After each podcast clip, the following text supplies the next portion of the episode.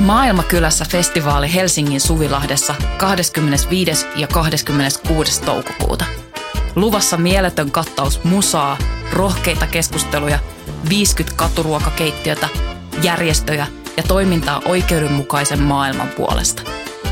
Vapaa pääsy ja avoin kaikille. Tuu mukaan. Rohkeus muuttaa maailmaa. Yhteistyössä Euroopan unioni, Kirkon ulkomaanapu ja Radio Helsinki.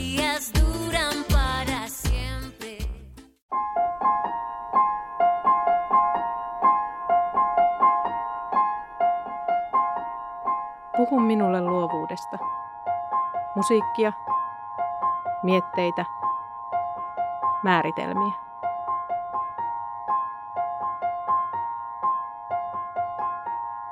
Tulisiko musiikillisesta luovuudesta puhua monikossa yksikön sijaan sen ilmenemismuotojen ollessa niin moninaisia?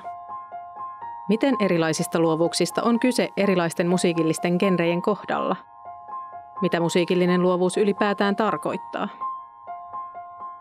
Puhu minulle luovuudesta podcast on tutkimusmatka muun muassa näihin kysymyksiin.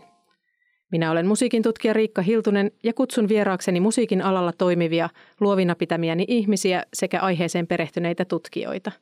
Podcast toteutetaan yhteistyössä Voimalehden kanssa ja toimitustyötä on tukenut Uudenmaan kulttuurirahasto.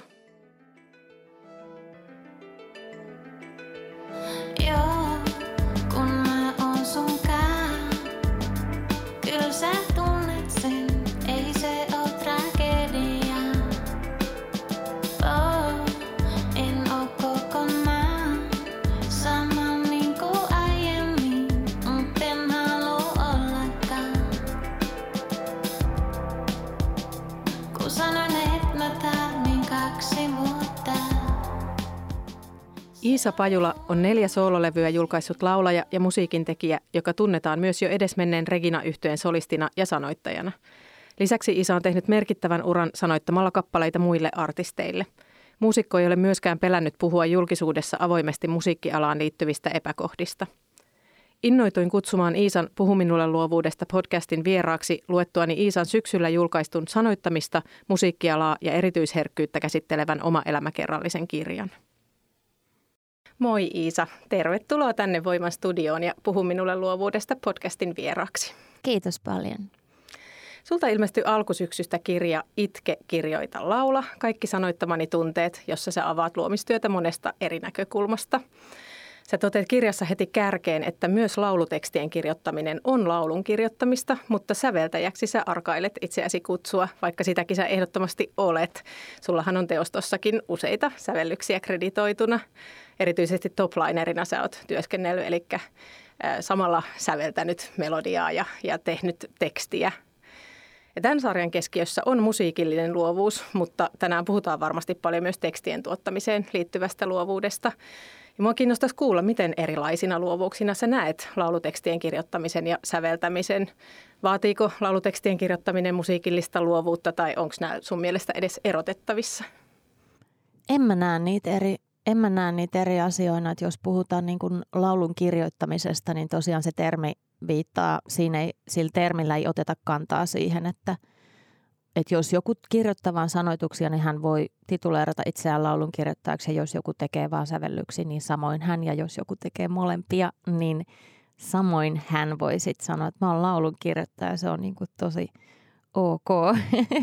mutta tota, mm, mut jos puhutaan näin niin laulun kirjoituskontekstissa säveltämisestä ja sanottamisesta, niin kyllähän ne niin kuin tosi käsi kädessä menee, että, että vaikka mäkin olen ilman muuta sillä tekstiorientoitunut, mulla jo, jotain, jotenkin niin kuin sen sanojen kautta ja sen tarinan kautta asiat hahmottuu, niin silti se melodia ja rytmi ja kaikki on, on kuitenkin niin, että se tavallaan, jos mä tuotan vaikka vaan lyriikkaa, niin se rytmi on siinä niin läsnä ja jotenkin sisäänleivottuna, että ei niitä – ei niitä niin oikeasti pysty erottaa. Tämä on ehkä sitten enemmän semmoista, että mitä itsekin on niin kuin pohtinut, että, että sitä jollain tavalla mä, on, mä koen niin, että, että sitä säveltämistä jotenkin, siinä on, että nämä on sitten enemmän tämmöisiä niin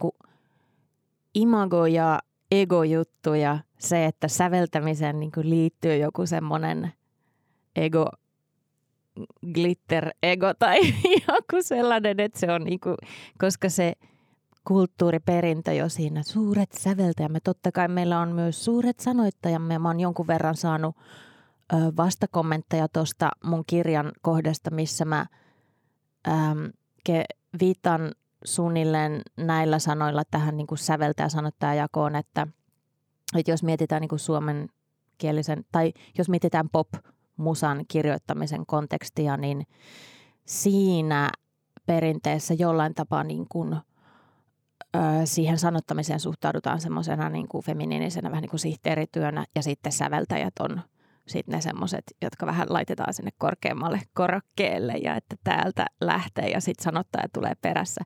Niin mä oon saanut vasta kommentteja siihen, että miten niin, että meillähän nimenomaan on näitä suuria suomalaisia mies-sanoittajia niin kuin täynnä meidän niin kuin kevyen musiikin historia ja näin, näin se onkin, mutta jollain tavalla just se, että ne on niitä miehiä, ja sitten hän joku sanoi, että no onhan myös naisia, joita muistetaan, mutta et silti siinä on semmoinen, että kyllä mä oon kokenut nimenomaan siinä Hausreiter laulunkirjoittajan työssä, että se miten se niin kuin, semmoinen standardi laulunkirjoitus, co sessio vaikka yleensä rakentuu, niin, niin jollain tavalla se sanottaja on sitten semmoinen, niin joka adaptoituu ja hyppää mukaan ja on niin kuin tosi, tosi paljon pienemmällä egolla, aina todella paljon pienemmällä egolla mukana siinä hommassa. Mutta mm. jos miettii luovaa tekemistä, niin mä koen, että silloin ne on niin kuin laulun kirjoittamisessa, että ne on yhtä ja samaa asiaa. Mm. Tota, mä tartun vielä tuohon säveltämissanaan. Sä jossain, olisiko se ollut tuossa minun musiikkini sarjassa, totesit myös sitä, että että, että säveltäminen on aika suureellinen sana, että sähän vaan kuulet päässäsi jotain ja sit sä lähdet jäljittämään esimerkiksi, että mitkä soinut ne oli, mitä mä kuulin. Mutta muistaakseni yksi suurimmista säveltäjistämme Kaija Saariaho on puhunut kyllä aivan samasta, että hän, hän kuulee kanssa asioita ja, ja sitten sitten lähtee, niin kuin, se, se on toinen tapa luoda. Toisethan lähtee sitten taas kokeilun kautta vaikka pianon ääressä mutta, mutta näin sä siinä ainakin kerroit, että se on ainakin yksi tapa, millä tavalla sä sitten ää, musiikkia luot. Ää, miten sitten sanotusten luominen, onko se jossain määrin suoraviivaisempaa vai onko siinä samanlaisia kokemuksia, että, että on tavallaan se visio, jota sitten lähdetään jäljittämään tai konkretisoimaan? Kyllä se tässä mun metodissani on just näin, että mä koen jotain ja mä lähden samalla jäljittämään sitä sanoilla. Että mä en kirjoita, voisin sanoa, että koskaan. Paitsi jos olisi, jos olisi joku sellainen tilanne, että mulle annettaisiin, heitettäisiin vaikka jonkinlainen tämmöinen tehtävä, että tässä on sulle haasteet, kirjoita, annetaan speksit, että sun pitää tehdä näihin raameihin sopivat. Kyllä mä niin kuin mielelläni teen myös sillä tavalla, mutta mun oma ilmaisu ei perustu siihen, että mä lähtisin niin kuin tekniikka edellä. Että kyllä siinä on aina se, että mä tunnen jonkun jutun ja sitten mä lähden myös niillä sanoilla hakeen, että mikä mistä, mistä sanoista, mistä niin kuin kohtaa se löytyy. Ja mä en niinkään ajattele niitä sanoja silloin, vaan sitä. Se on niin kuin semmoista, ähm, semmoista niin kuin luovimista siellä, että no tossa on toi sana, mikä, mikä jotenkin osuu just hyvin. Ja, että semmoista niin kuin herkillä sensoreilla vaan, että jotenkin ottaa koko ajan herkemmän sen sensorin siihen, että millä löytää just se oikein, että hei se on tää. Mm.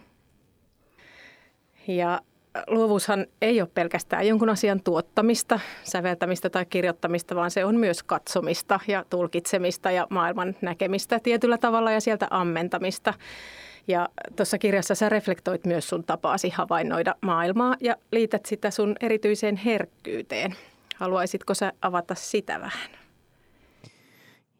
Joo, se yksi semmoinen kimmoke siihen, että miksi toi kirja syntyi, niin se oli oikeastaan, siinä on niin kuin mä oon kokenut näin, että siinä kirjassa on, se on niin kuin pullapitko. Mä oon puhunut siitä pullapitkona, missä olisi kolme semmoista pötkylää ja, ja yksi niistä on sitten tämä aika niin kuin tekninen, että halusin jollain tavalla avata sitä laululyriikan kirjoittamista, koska mä halusin, mä tiesin kokemuksesta sen, että kaikki eivät koe sellaista lähestymistapaa, mikä olisi hirveän tekninen, että luetellaan nippusääntöjä, opettele ensin näin ja ala sitten katteleen, että onko sinusta kirjoittaa laulun tekstejä.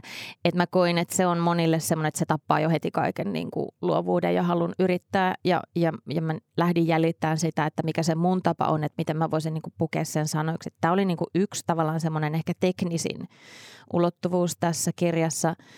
Ja sitten semmoinen, mikä mulla tuli ikään kuin just kun mä paketoin tätä omaa menetelmän ja omaa tapani, omaa teknistä, omaa tekniikkaani kirjoittaa, niin silloin mulla jotenkin tuntui, että hirveän olennaista oli saada kertoa semmoista hiljasta tietoa musiikkialasta ja sen kulisseista, koska se on edelleen, se on iso kasvava teollisuuden ala, joka on hirveän vetovoimainen ja samalla se on tosi suljettu ja sinne niin kuin siihen liittyy hirveästi niin kuin harhakäsityksiä sille, että minkälaista se työskentely on ja no kuka maksaa palkkaa, eikö kukaan maksa palkkaa. Kaikki ihan semmoisia perusasioita, mitkä jotenkin mun mielestä on niin kuin hyvä jakaa ihmisille, jos on mahdollista. Että se on tosi olennaista, jos joku haaveilee vaikka musalasta.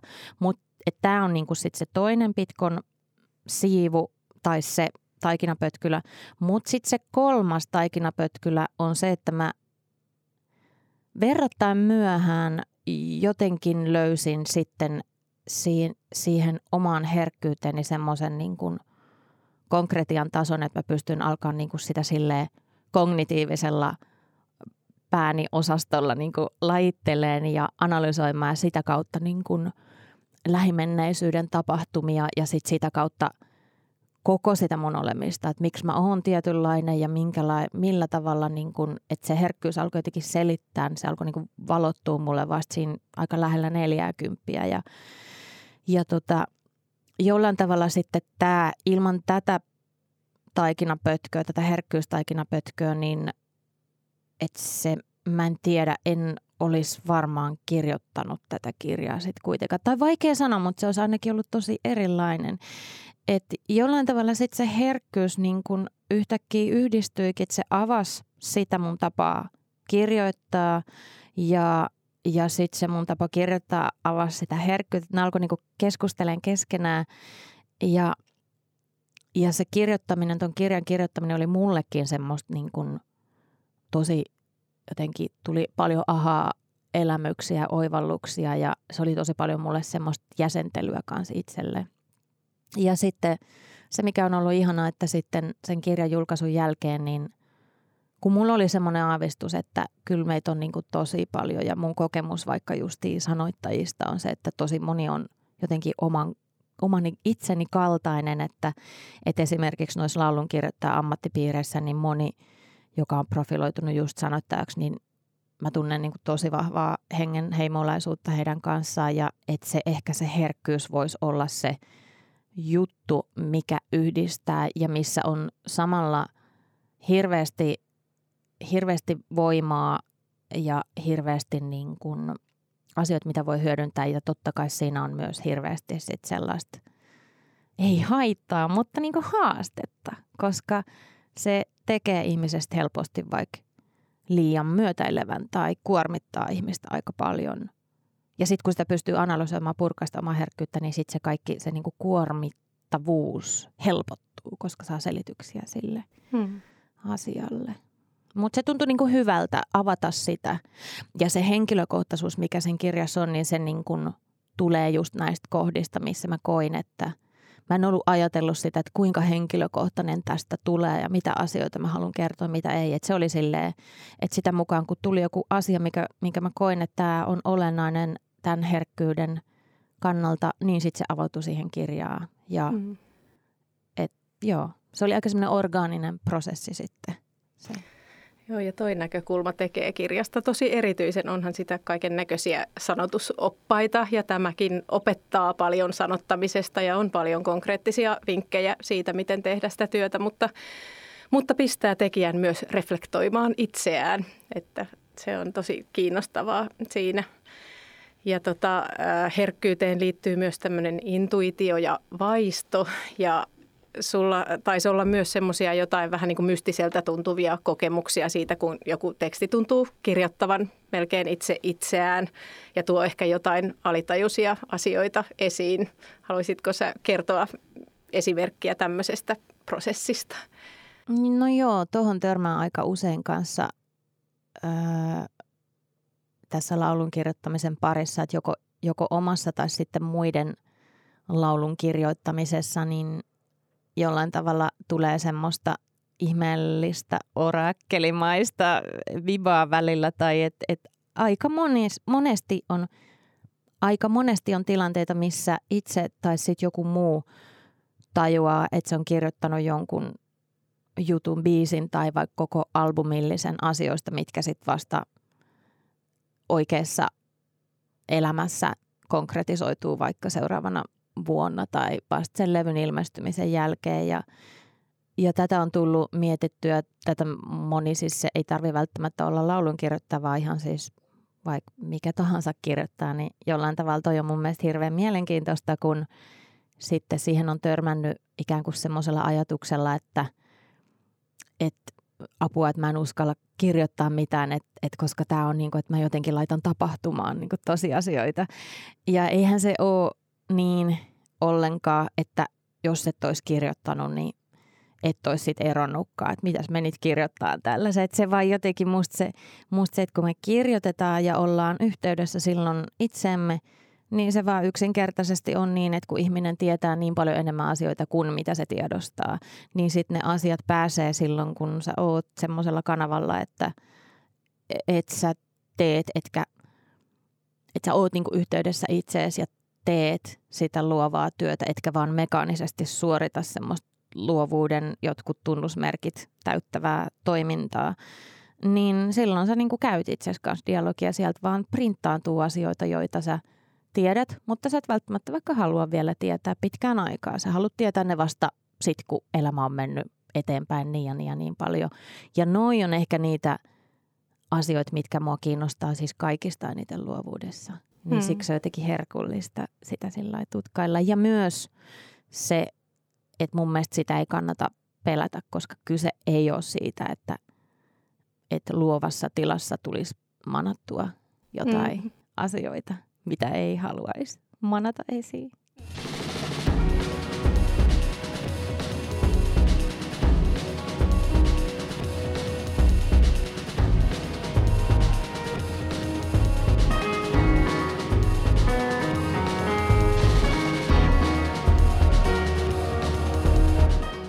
Pystyvätkö taiteilijat näkemään tulevaan?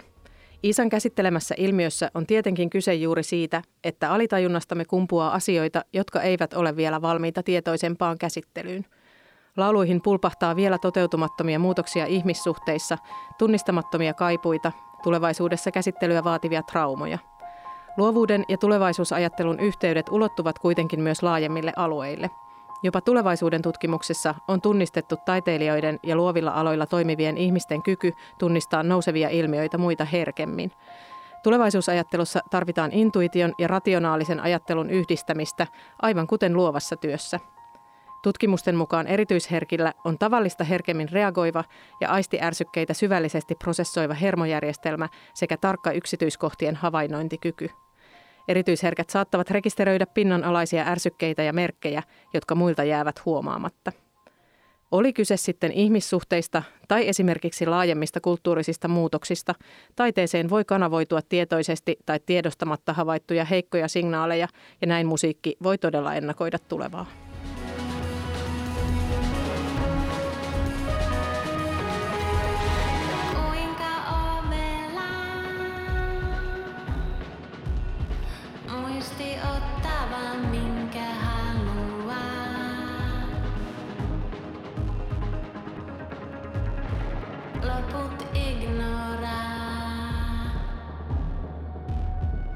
Jos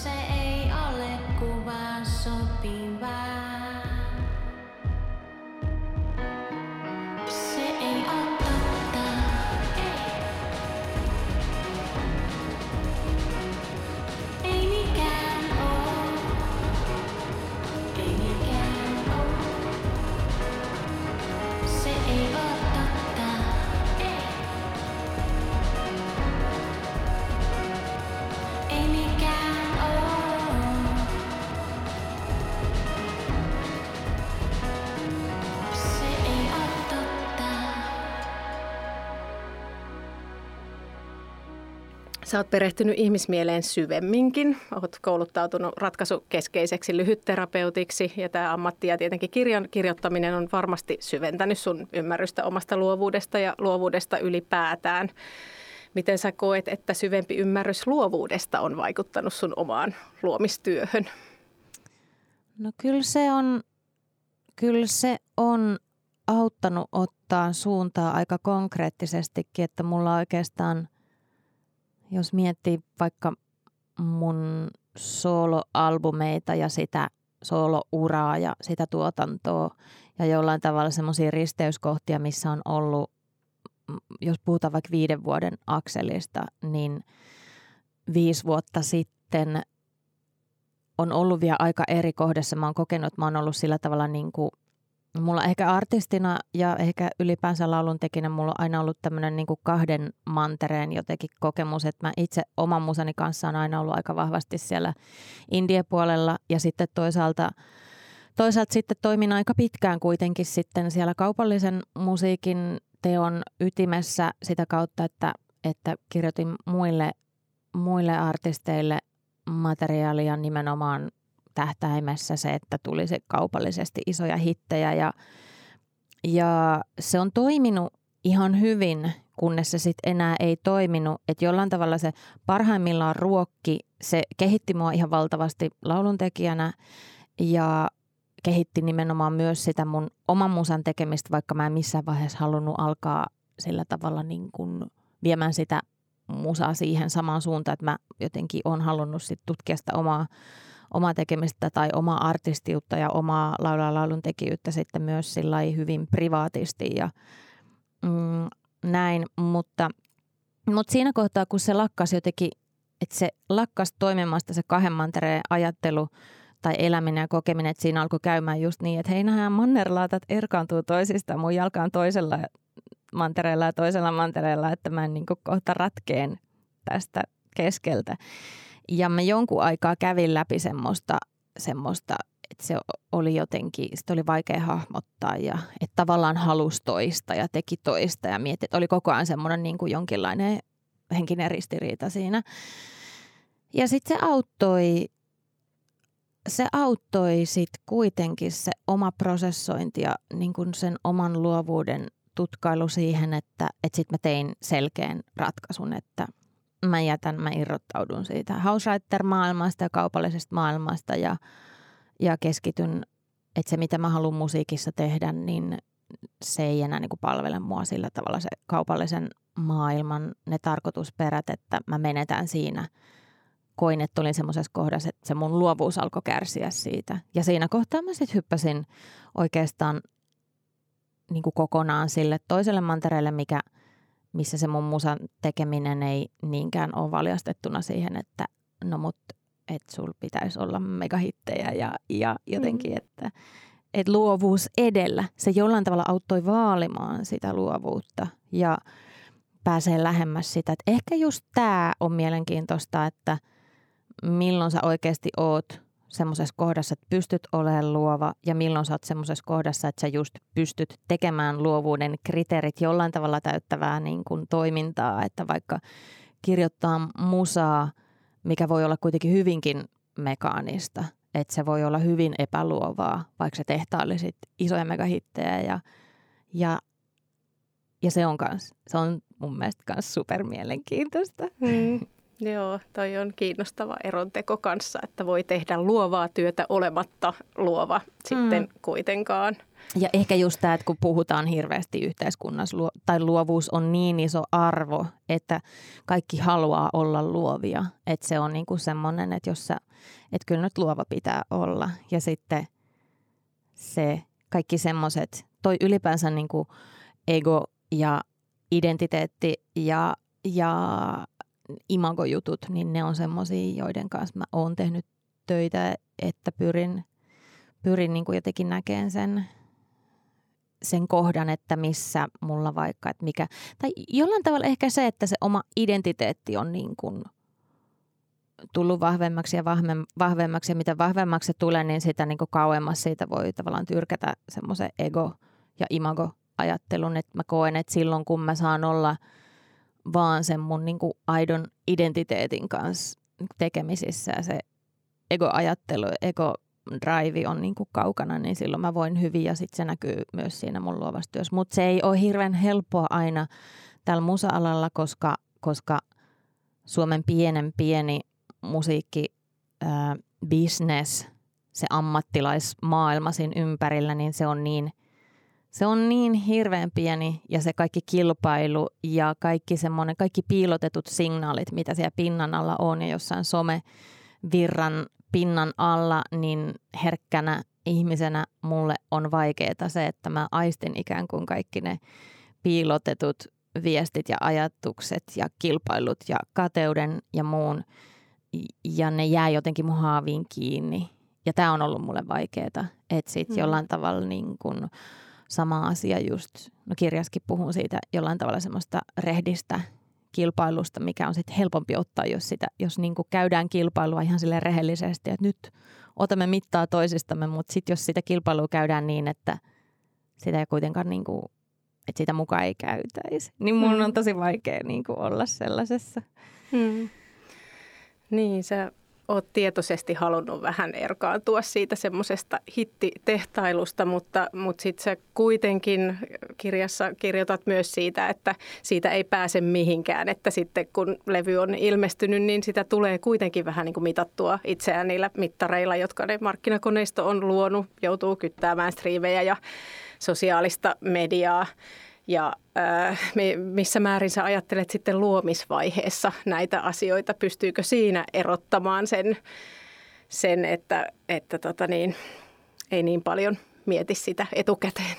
Kyllä, joo. Kyllä mä, kyllä mä koen, että se, että mitä enemmän tässä on tota omaa luovaa prosessia tutkinut ja sitä niin kuin koko toimijuutta tällä kentällä, millä toimii, niin on jotenkin tullut selkeämmäksi se, että se mistä mä oikeasti nautin eniten, niin on nimenomaan se tekeminen. Että se on kaikista jotenkin kallisarvoisinta ja mahtavinta, että saa tehdä. Ja jos on sellainen tilanne, että joku hoitaa kustannukset, kun sä saat tehdä, että joku maksaa sen sun tekemisen, vaikka, vaikka siitä ei sit välttämättä, vaikka se olisi arvotus, että tuleeko tästä koskaan mitään taloudellista voittoa takaisinpäin, mutta se, että saa tehdä, niin se on jotenkin paras tila ja, ja se alkaa niin kuin korruptoitua väkisenkin sit siinä vaiheessa, kun vaikka se on ihana ja kihelmöivää ja imartelevaa ja houkuttelevaa ja jännää se, kun julkaistaan jotain.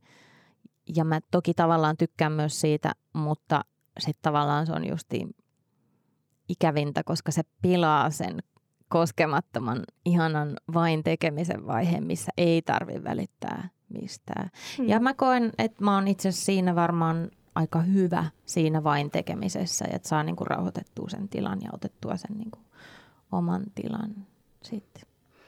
Niin, tuon viimeisen soololevyn Amelian kohdalla sä et ilmeisesti halunnut myöskään julkaista sinkkuja levyn teon aikana, jotta ei olisi edes teoreettista mahdollisuutta siihen, että yleisön reaktiot vaikuttaisi lopputulokseen. Sehän on suorastaan päinvastasta kuin mikä nyt on semmoinen trendi isommassa popissa, että monet artistit ottaa yleisöä mukaan siihen levyn tekoon sillä tavalla, että, että kuunnellaan yleisön kommentteja ja tavallaan sitten niillä faneillakin on tekijyys siinä levyssä. Tai sitten saatetaan jopa loputtomiin muokata niitä biisejä tai levyjä. Joo, kyllä. Se on just näin. Mä oon tehnyt just päinvastoin. Mulla oli ekassa jaksossa vieraana kansanmuusikko Pekko Käppi ja me puhuttiin monenlaisista sisäisistä ja ulkoisista luovuuden rajoituksista, mutta sen hän sanoi suoraan, että levyyhtiö ei ole koskaan puuttunut hänen luovaan tekemiseensä, eli on saanut aika vapaat kädet. Minkälainen kokemus sulla on luovasta työskentelystä erilaisten levyyhtiöiden kanssa? No mulla on kyllä kans hyvä, että mä oon ollut monella levyyhtiöllä ja, ja mulla on ollut erityyppisiä sopimuksia, että, että mun ensimmäiset soololevyt mä oon tehnyt isolla levyyhtiöllä, mutta ähm, tämmöisellä master-diilillä, eli että siinä on ollut tietty, että se on erilainen kuin artistidiili, mikä mulla niin kuin nyt sitten taas on ollut parilla viimeisellä albumilla, joskin eri yhtiöillä, että mä oon Öö, mä toki nautin siitä, jos mä mietin vaikka tässä kohtaa just, tässä kohtaa uraa tuntuu tosi ihanalta se, että et saa nimenomaan tehdä. Et vaikka Amelia-levyä, että se oli tosi, se oli semmoinen luovuuden sulatusvuun ja siinä oli omanlaisensa tekoprosessi, että se tehtiin, tehtiin niin kuin yhteistyönä, mutta hyvin tiiviillä ryhmällä Miikka Koivisto ja Arturi Tairankaa ja se oli semmoinen hyvin omanlaisensa niin kuin prosessi ja semmoinen tuuletus, vähän niin kuin ovet ja ikkunat auki ja, ja sitten saa vaan tulla ja mennä ja se, oli, se teki mulle superhyvää se oli sillä tavalla aika prosessina niin kuin parantava jollain tavalla ja hoivas mun luovuutta ja mun tekemistä ja, ja myös buuttas mua aika paljon kokonaan. Et, et ilman sitä levyä niin mä, mä luulen, että en mä tiedä, mä, mä luulen, että mun luovuus ainakin musantekijänä olisi voinut aika huonosti.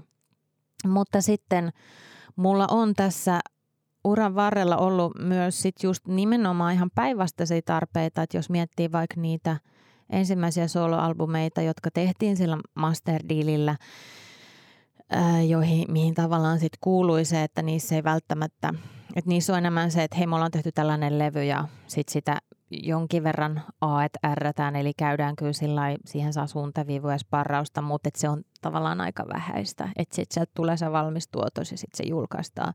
Mulla on ollut myös ihan siis todella huutava tarve sille, että mä haluaisin nimenomaan AETRstä ja haluan sparrausta. Ja, ja sitten mun Amelia e-, edeltävä soololevy Päiviä öitä, niin se on taas sitten hyvin erilaisesta. Se on enemmän semmoisesta niin co-write lähtökohdista siitä maailmasta, missä mä tein biisejä niin kuin muille. Se on tehty siinä maailmassa ja siinä, siinä sitten taas on jollain tavalla korostuu se semmoinen – ulkopuolisen sparraajan ja jonkun pushaajan ja, ja semmoisen, en mä tiedä, coachaamisen niin kuin meininki. Öm, ja mulla itsellä on myös sellainen, että mä, tai mä itse koen, että se A, että R on vähän semmoinen asia, että mä kyllä, mä en haluaisi, että mun musiikkia ja luovuuttani lähestyttäisiin sillä lailla, että – tai luovaa tekemistä, niin lähestyttäisiin sillä, että, että siihen ei niin kuin uskalleta kajota.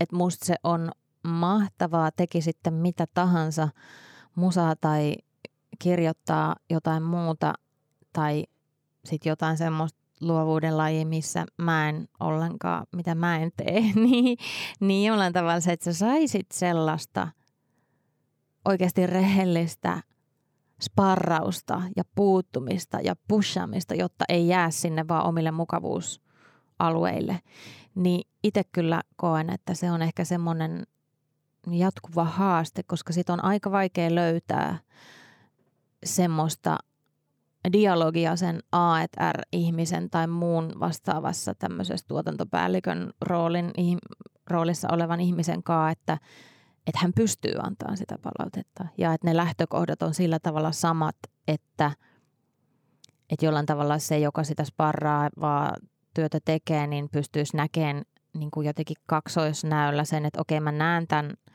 tekijän ja tämän artistin tai laulun tekijän jutun, että mikä se on ja mitä se haluaa tehdä. Ja mä näen myös tämän, mitä sillä yritetään, mihin sillä halutaan mahdollisesti päästä. Ja jotenkin onnistuneesti niin kuin pystyisi huomioimaan nämä molemmat ja edesauttaa sitä, että siitä luovasta tuotoksesta tulee parempi.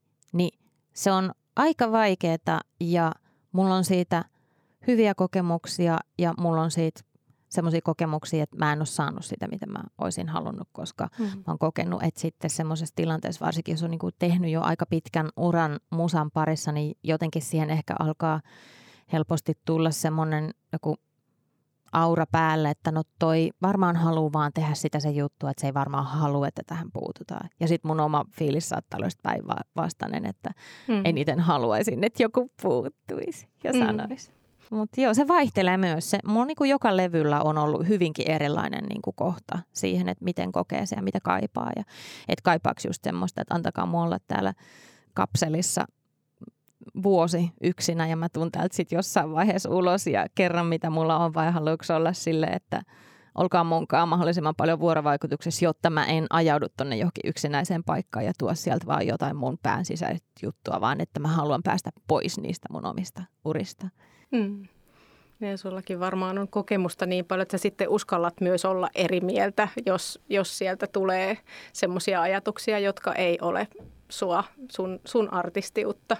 Kyllä joo, kyllä, kyllä siihen voi sillä luottaa, että aina välttämättä se tilanne, missä se semmoinen palaute vaikka tulee, niin se on aika, että siinä on vaikea olla sillä tavalla, että en missään, että kyllä mä niin kuin aina prosessoin ja käyn läpi ja mietin sen, mutta kyllä siihen voi luottaa, että loppuviimein se aina niin kuin laskeutuu semmoisen kohtaan, että joko, että hei, tuossa oli itse asiassa jotain hyvää, tai sitten, että, että joo, mä ymmärrän, mitä tuo ihminen ajatteli, mutta silloin on täysin väärä käsitys niin kuin siitä, mitä mä teen, tai näin.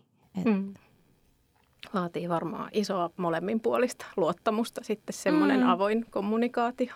Mm, mm. Ollaan herkillä alueilla toisen luovuuden kanssa. Kyllä, ainahan se on niin kuin joku tekisi sulla jonkun avosydänleikkauksen siinä, kun mm. menee, menee sörkkimään ja sanomaan, mutta se on kans taas jotenkin mun mielestä se on niin hienoa ja harvinaista, että silloin kun on semmoinen hetki, ja se on itsellekin niin vaikeaa, että yhteistyökumppaneiden kaa, jos tekee vaikka just Amelia-levy, jos miettii, niin että se oli, kun se oli niin semmoinen tiivis, tiivis jotenkin, tiivis se koko tekeminen ja se meidän jotenkin dynamiikka siinä, niin siinä oli pakko uskaltaa alkaa sanoa.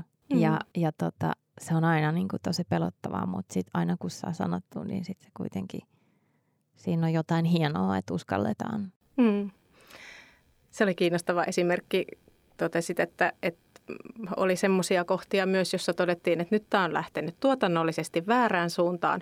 Mennään kaksi päivää taaksepäin tuotannossa ja sekin on tavallaan jännää luomisen näkökulmasta, että kyllähän sekin ta- tavallaan se, mitä te olette sinä aikana luonut, niin se ei suoraan näy siinä lopputuotoksessa, mutta se on sitten kuitenkin vienyt sitä johonkin suuntaan, että, että sekin on tavallaan semmoista sitten näkymättömäksi jäävää osa luovaa prosessia.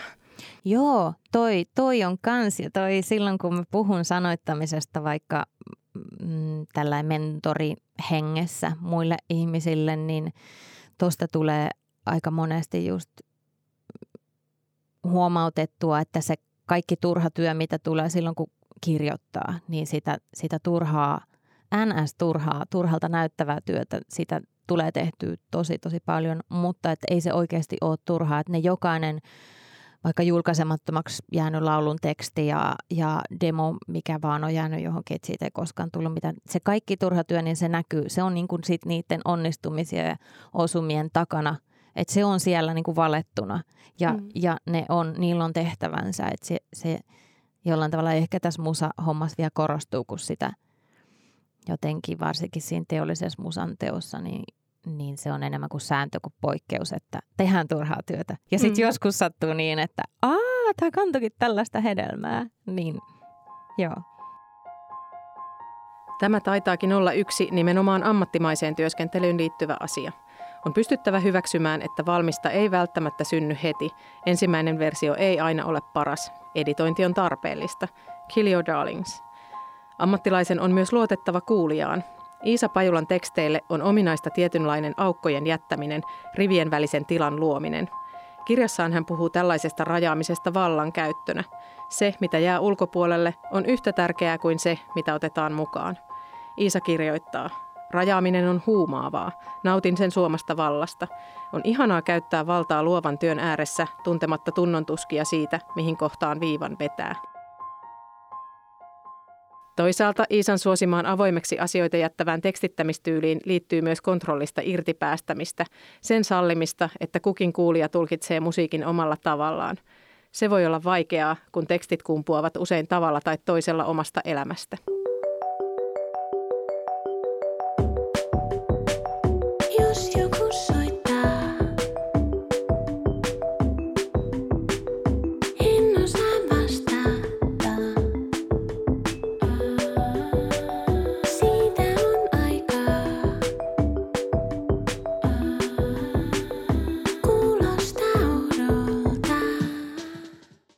Oikeastaan myös niin kuin näkymättömien asioiden luomisesta. Yksi kiinnostava teema, mitä sä kirjassa käsittelet, on vallankäyttö suhteessa sanottamiseen.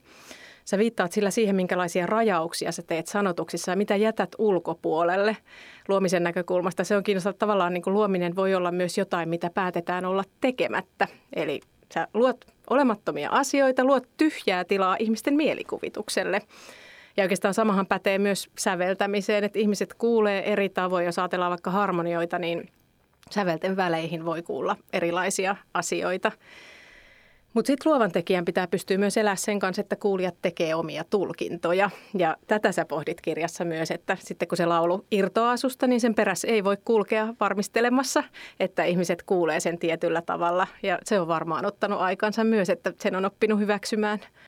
Joo, kyllä se on ottanut aikansa ja omat, omat niin kipuilunsa ja omat semmoiset pelkotilansa ja sitten niiden ylittämiset. Ja jollain tavalla sitten on päätynyt semmoiseen aika hyvään, rauhalliseen tilaan, missä, missä mä koen, että ei se niin kuin, että useimmiten jotenkin tuntuu, että sitten just ne kaikista etenkin raadollisimmat tai paljaimmat jutut, mitä on itsestään laittanut johonkin vaikka lauluun, niin sitten ei ne välttämättä sitten, että sit se meneekin ihan, että kukaan ei koskaan mitenkään mainitse koko asia. Sitten itse että ettekö te kuullut, mitä täällä oli? Ja sitten taas jostain muusta voi, monesti vaikka on jotain semmoisia, vaikka omia tekstejä, mä muistan jotain, vaikka jo silloin kun aloitin tekemään Regina yhtyön puitteissa, niin jotain Regina-aikaisia, jotain superhenkilökohtaisia tekstejä, mitkä sitten vuosia myöhemmin on niin kun käynyt keskustelua jonkun ihmisen kanssa ja sitten sitten se sanoo just, että se on ollut tosi tärkeä sillä ja sitten se, on,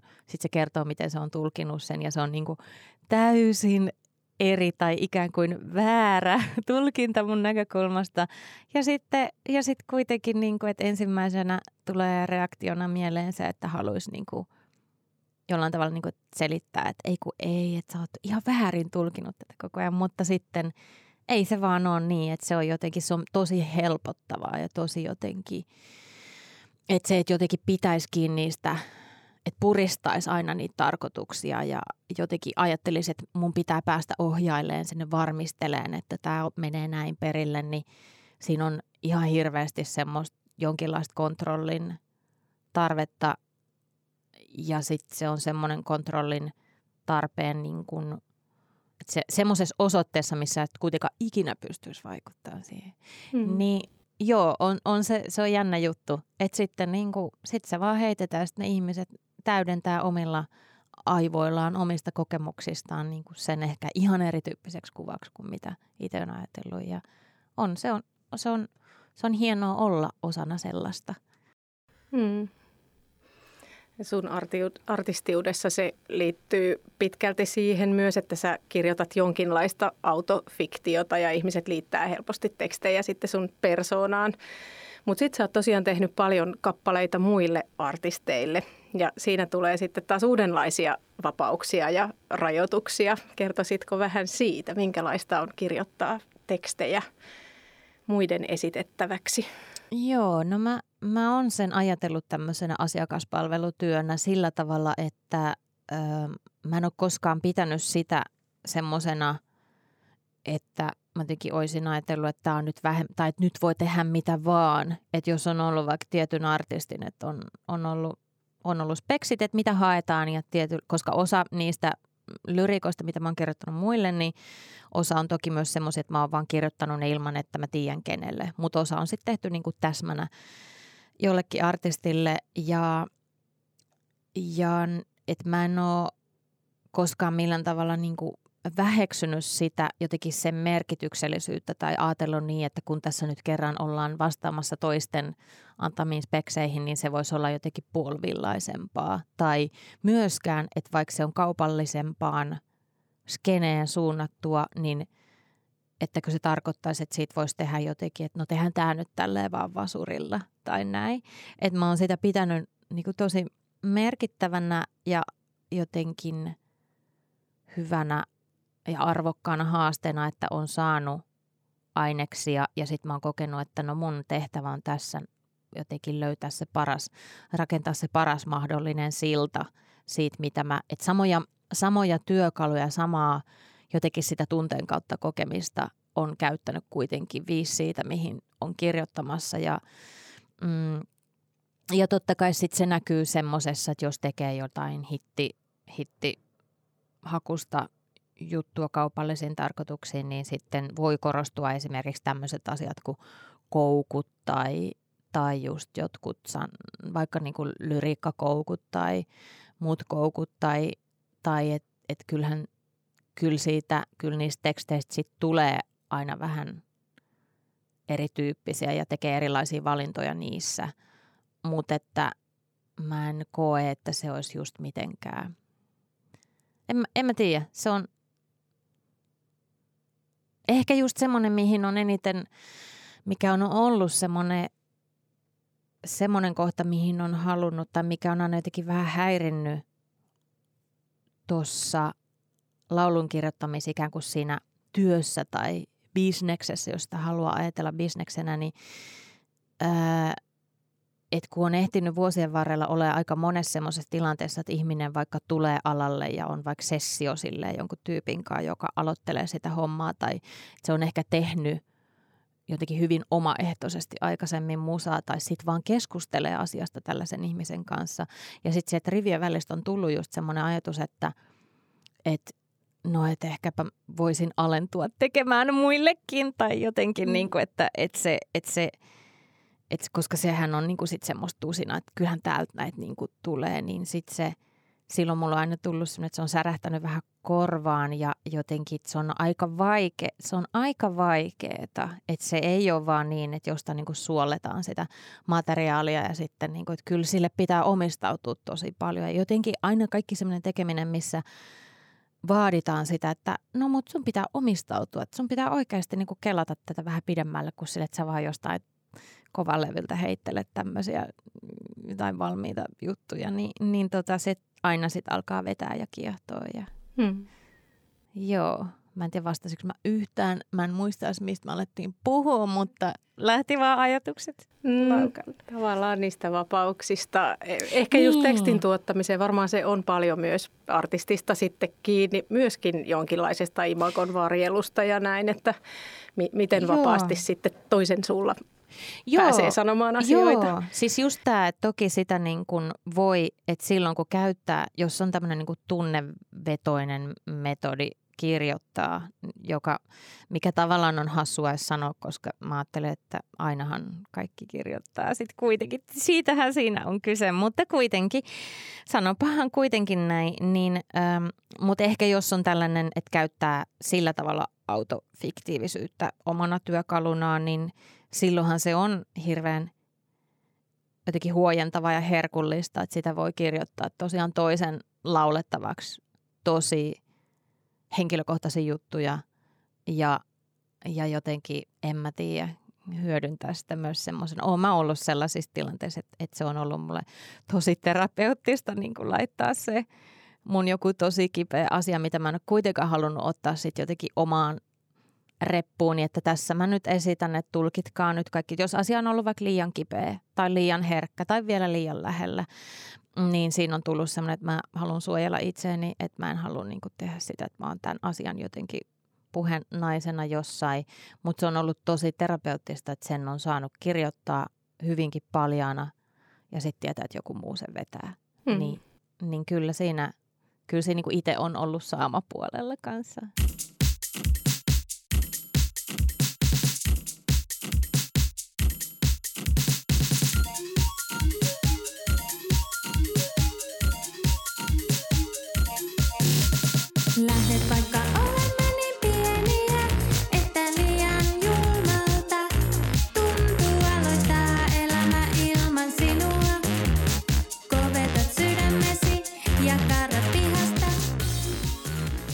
Iisa Pajula onnistui saamaan monet kriitikot polvilleen teksteillä, joita hän kirjoitti parikymppisenä vasta-alkajana. Vuonna 2004 alkunsa saanut regina yhtye herätti indiepiireissä välitöntä ihastusta. Iisan sanoituksissa oli alusta lähtien jotain varsin omaa ja lyriikat sekä laulutapa jakoivat mielipiteitä. Kriitikko Jarmo Vähähaka kirjoitti Reginan ensimmäisestä levystä Soundissa vuonna 2005. Kulmikas tapa tiputella tavuja ja nasaali änsointi eivät liene kaikkien mieleen, mutta minusta ne ovat ihania. Tekstien arkiset, ajoittain jopa naivit huomiot ympäröivästä maailmasta sopivat laulutapaan erinomaisesti. Tänään tekstit syntyvät kokeneen musiikkialan ammattilaisen kynästä. Iisa myös opastaa muita sanoittamisen saloihin. Onko hän pelännyt kadottavansa jotain lisääntyvän tiedon ja kokemusten myötä? Mitä laulun kirjoittamisesta kannattaa tietää, mitä ei? Halusin lopuksi palata tietämisen teemoihin kysymällä, millaisen roolin hän näkee tiedolla ja tekniikalla olevan sanoittamisessa. Puhuttiin vähän siitä, että että miten se niin luovuuden, että luovuuden ymmärryksen lisääntyminen vaikuttaa luovuuteen, mutta sitten tuohon sä viittasit itsekin jo, eli myös niin kuin tämmöisen biisin kirjoittamiseen liittyvä tieto ja tekninen osaaminen. Siihenkin sulla taisi olla vähän ristiriitainen suhde, että miten paljon siitä kirjoitustekniikan opettelemisesta on hyötyä luovaan kirjoittamiseen, voiko se viedä jotain, onko jotain, mitä sä koet menettäneesi omassa luovuudessasi lisääntyneiden kokemusten tai taidon myötä? Joo, mä, no mä ajattelen kyllä niin, että noin niin kuin periaatteessa, että ö, jotta, joo, tämä on tosi hyvä kysymys. Mä ajattelen näin, että jotta sä voit väistää ikään kuin sääntöjä, niin on hyvä tietää ne säännöt. Ja mä oon itse halunnut hankkia teoreettista tietoa ja ikään kuin sitä, että miten, miten nämä nyt oikeasti kuuluisi tehdä. Mutta jännää on se, että miten tälle retrospektiivis, kun tarkastelee sitä omaa, omaa tekemistään, niin siitä huolimatta, että mä oon varsinkin silloin parikymppisenä, kun mä oon aloittanut kirjoittaa laululyriikkaa, niin mä oon ollut silloin tosi, se on ollut tosi vahvaa mulla se, että, että pitää et mä oon ollut silloin vielä niin kuin tosi paljon herkempi kuuntelemaan ikään kuin auktoriteetteja ja sitä, että joku antaa mulle luvan tehdä jotain. Ja siitä huolimatta, vaikka just toi kirjoittaminen, mä oon alkanut tekemään sitä niin, että mä pidin sitä tosi suojattuna. Että mä vaan aloin tekemään ja mä en nimenomaan opiskellut sit, mä en etsinyt, että meni vuosia ennen kuin mulla oli Heikki Salon kahle kuningas lajikirja kädessäni. Ja siinäkin hetkessä mä vielä koin, että mä en, että kiva – mutta mä en lue tätä nytte. Ja sitten mä oon vasta tosi tosi paljon myöhemmin niin tutkinut sitä. Että jollain tavalla mä oon tiedostanut sen, että jos mä tässä meen nyt silleen, että että antakaa mulle lupa ja kertokaa millä pitää tehdä, niin silloin mä saatan menettää jotain. Ja se on jännä juttu ja se on jotenkin tosi ihana juttu ja mä en tiedä. Se on varmaan se juttu, missä näkyy se herkkyys, että vaikka se herkkyys on ollut silloin mulla – näyttäytynyt tosi eri lailla. Mä oon ollut sillä just suorituskeskeisempi ja tosi paljon kuuliaisempi niin kuin tekeen silleen, kun pitäisi tehdä, niin silti mä oon hyvin, hyvin vahvasti kapinoinut niin kuin jotain sitä vastaan. Ja mä uskon kyllä, että jos ei olisi, jos mä en olisi tehnyt näin, jos mä olisin ajatellut, että no mäpä menen sitten ensin niin kuin johonkin kirjoituskurssille, missä joku kertoo, että näin aletaan tekemään, niin on ihan mahdollista, että mä en olisi löytänyt sitä mun omaa ääntä, mikä on sitten just sanoittamisessa ja laulun kirjoittamisessa ollut jotenkin se juttu, että, että mä halusin tosi paljon kirjoittaa jotain luovaa kirjoittamisen lajia ja missään muussa ennen sanoittamista, niin mä en löytänyt semmoista jotain niin kuin aitoutta tai semmoista, että et tuntuu, että tämä on se juttu niin joo, että samalla, samalla tavalla. Sen takia mä oon itse muotoillut sellaisen paketoinnin tästä ikään kuin teoreettisesta puolesta sanottamisessa, kun olen, että mä oon halunnut suojella niitä muita kaltaisia, kellä on semmoinen samanlainen mahdollisesti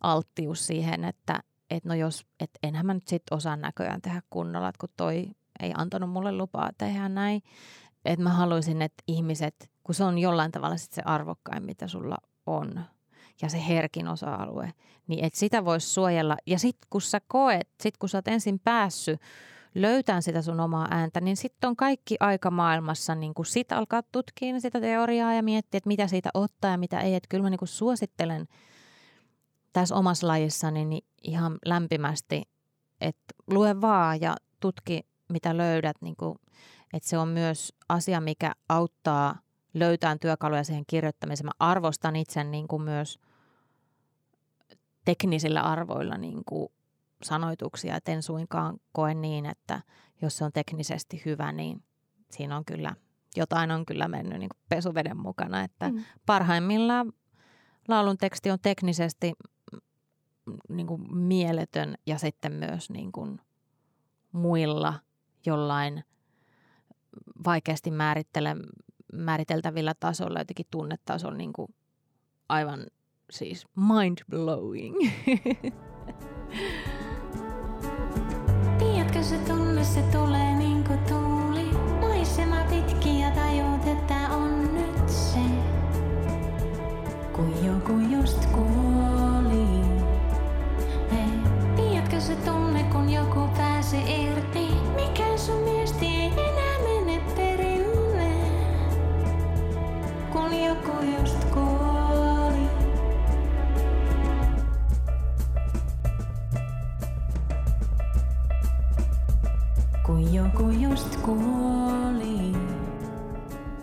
Päädyimme puhumaan pitkälti tekstien kirjoittamisesta, mutta kuten Iisa sanoo, kyse on laulun kirjoittamisesta, eikä hän koe tarvetta erottaa näitä luovuuden muotoja toisistaan. Kuten hän kirjassaan kuvaa, sanoittaminen on tekstin, sävelten ja rytmin vuoropuhelua sekä yhteisen koreografian luomista niille. Puhuimme Iisan kanssa myös luovuuden ja sukupuolen suhteesta ja naiseudesta musiikkialalla. Näitä ajatuksia kokoan pelkästään tähän teemaan keskittyvään myöhemmin keväällä julkaistavaan erikoisjaksoon.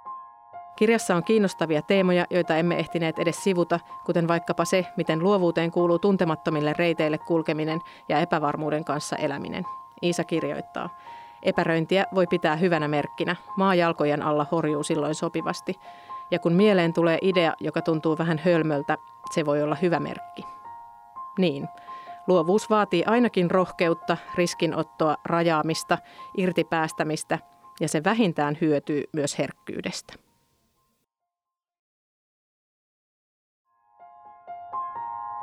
Puhu minulle luovuudesta. Musiikkia, mietteitä, määritelmiä.